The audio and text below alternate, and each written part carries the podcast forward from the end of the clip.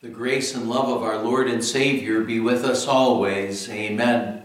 The Word of God we want to consider today is our epistle reading for this past Sunday, the third Sunday of End Time Saints Triumphant Sunday. We're looking at 1 Thessalonians chapter 4 verses 13 to 18, where the apostle Paul was inspired to write, Brothers, we do not want you to be ignorant about those who fall asleep, or to grieve like the rest of men who have no hope. We believe that Jesus died and rose again, and so we believe that God will bring with Jesus those who have fallen asleep in him. According to the Lord's own word, we tell you that we who are still alive, are, who are still who are left till the coming of the Lord, will certainly not precede those who have fallen asleep. For the Lord himself will come down from heaven with a loud command, with the voice of the archangel, and with the trumpet call of God, and the dead in Christ will rise first. After that, we who are still alive and are left will be caught up together with them in the clouds to meet the Lord in the air. And so we will be with the Lord forever. Therefore, encourage each other with these words my dear friends in Christ.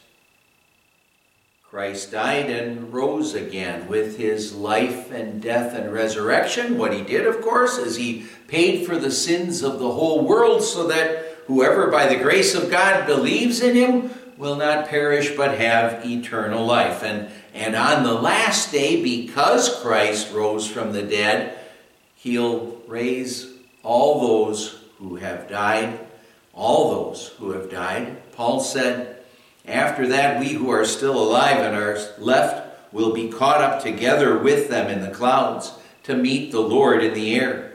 And so we will be with the Lord forever. Now he's talking not about all who have died, believers and unbelievers. He's talking about the believers who have been who died, who were raised back to life.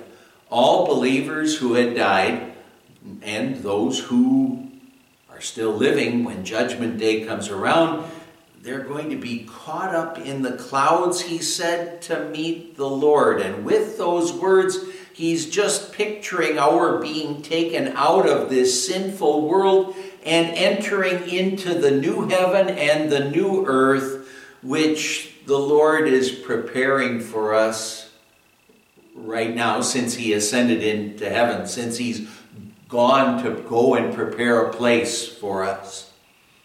At the same time, of course, that we are caught up in the clouds, all unbelievers will be sent to their eternal punishment.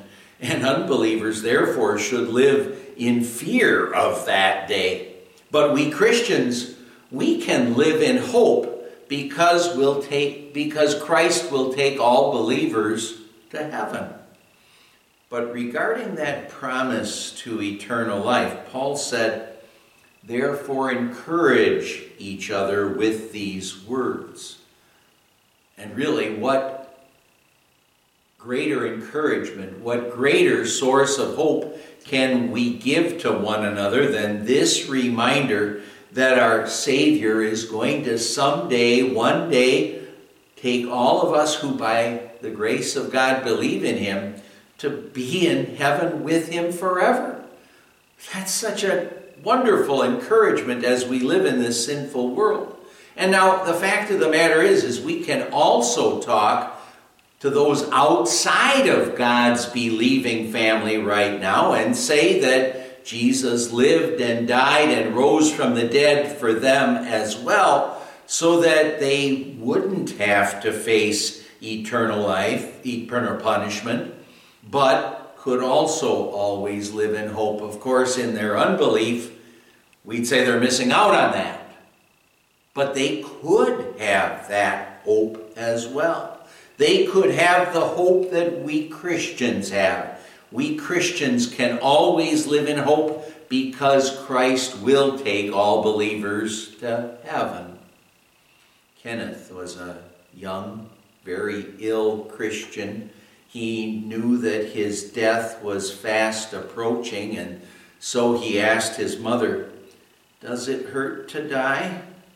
And with tears in her eyes and praying that she would say the right thing to her hurting, dying son, she replied, Kenny, when you were a little fellow, you often went to sleep in Daddy's bed, but in the morning you always found yourself in your own bed.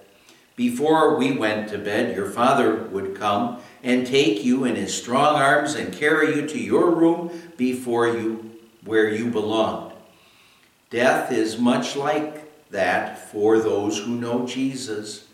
You go to sleep here, and the Savior who loves you and died for you comes and takes you to your home in heaven.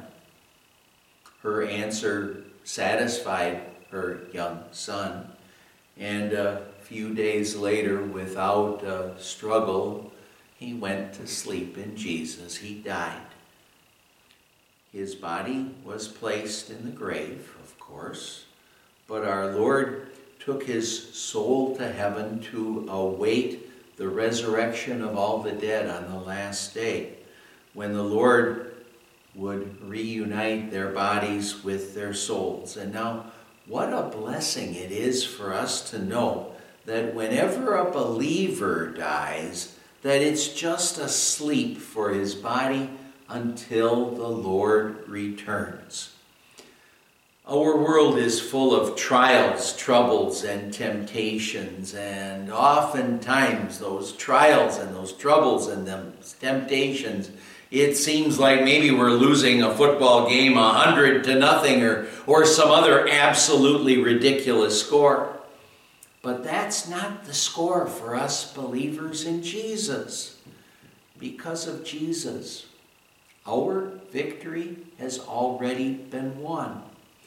Therefore, we Christians can always live in hope because Jesus lived and died for us and rose from the dead for us. Because he did that, he's going to raise all the dead and he will take all believers home to be with him forever in heaven. So instead of getting bogged down by life's trials and troubles and temptations, live in hope because of Jesus. Amen. Let's pray. Lord God, Heavenly Father, you know that we live in a sinful world that is so troubled by Satan and sin and by life's trials and troubles. As we face all those trials, help us always to remember that Christ died and rose again. And he will raise all the dead on the last day and will take us believers home to heaven. Therefore, we, in the midst of our trials, troubles, and temptations, can always live in hope because of Jesus. We pray in his name. Amen. And the grace of our Lord Jesus Christ and the love of God the Father and the fellowship of the Holy Spirit be with you always.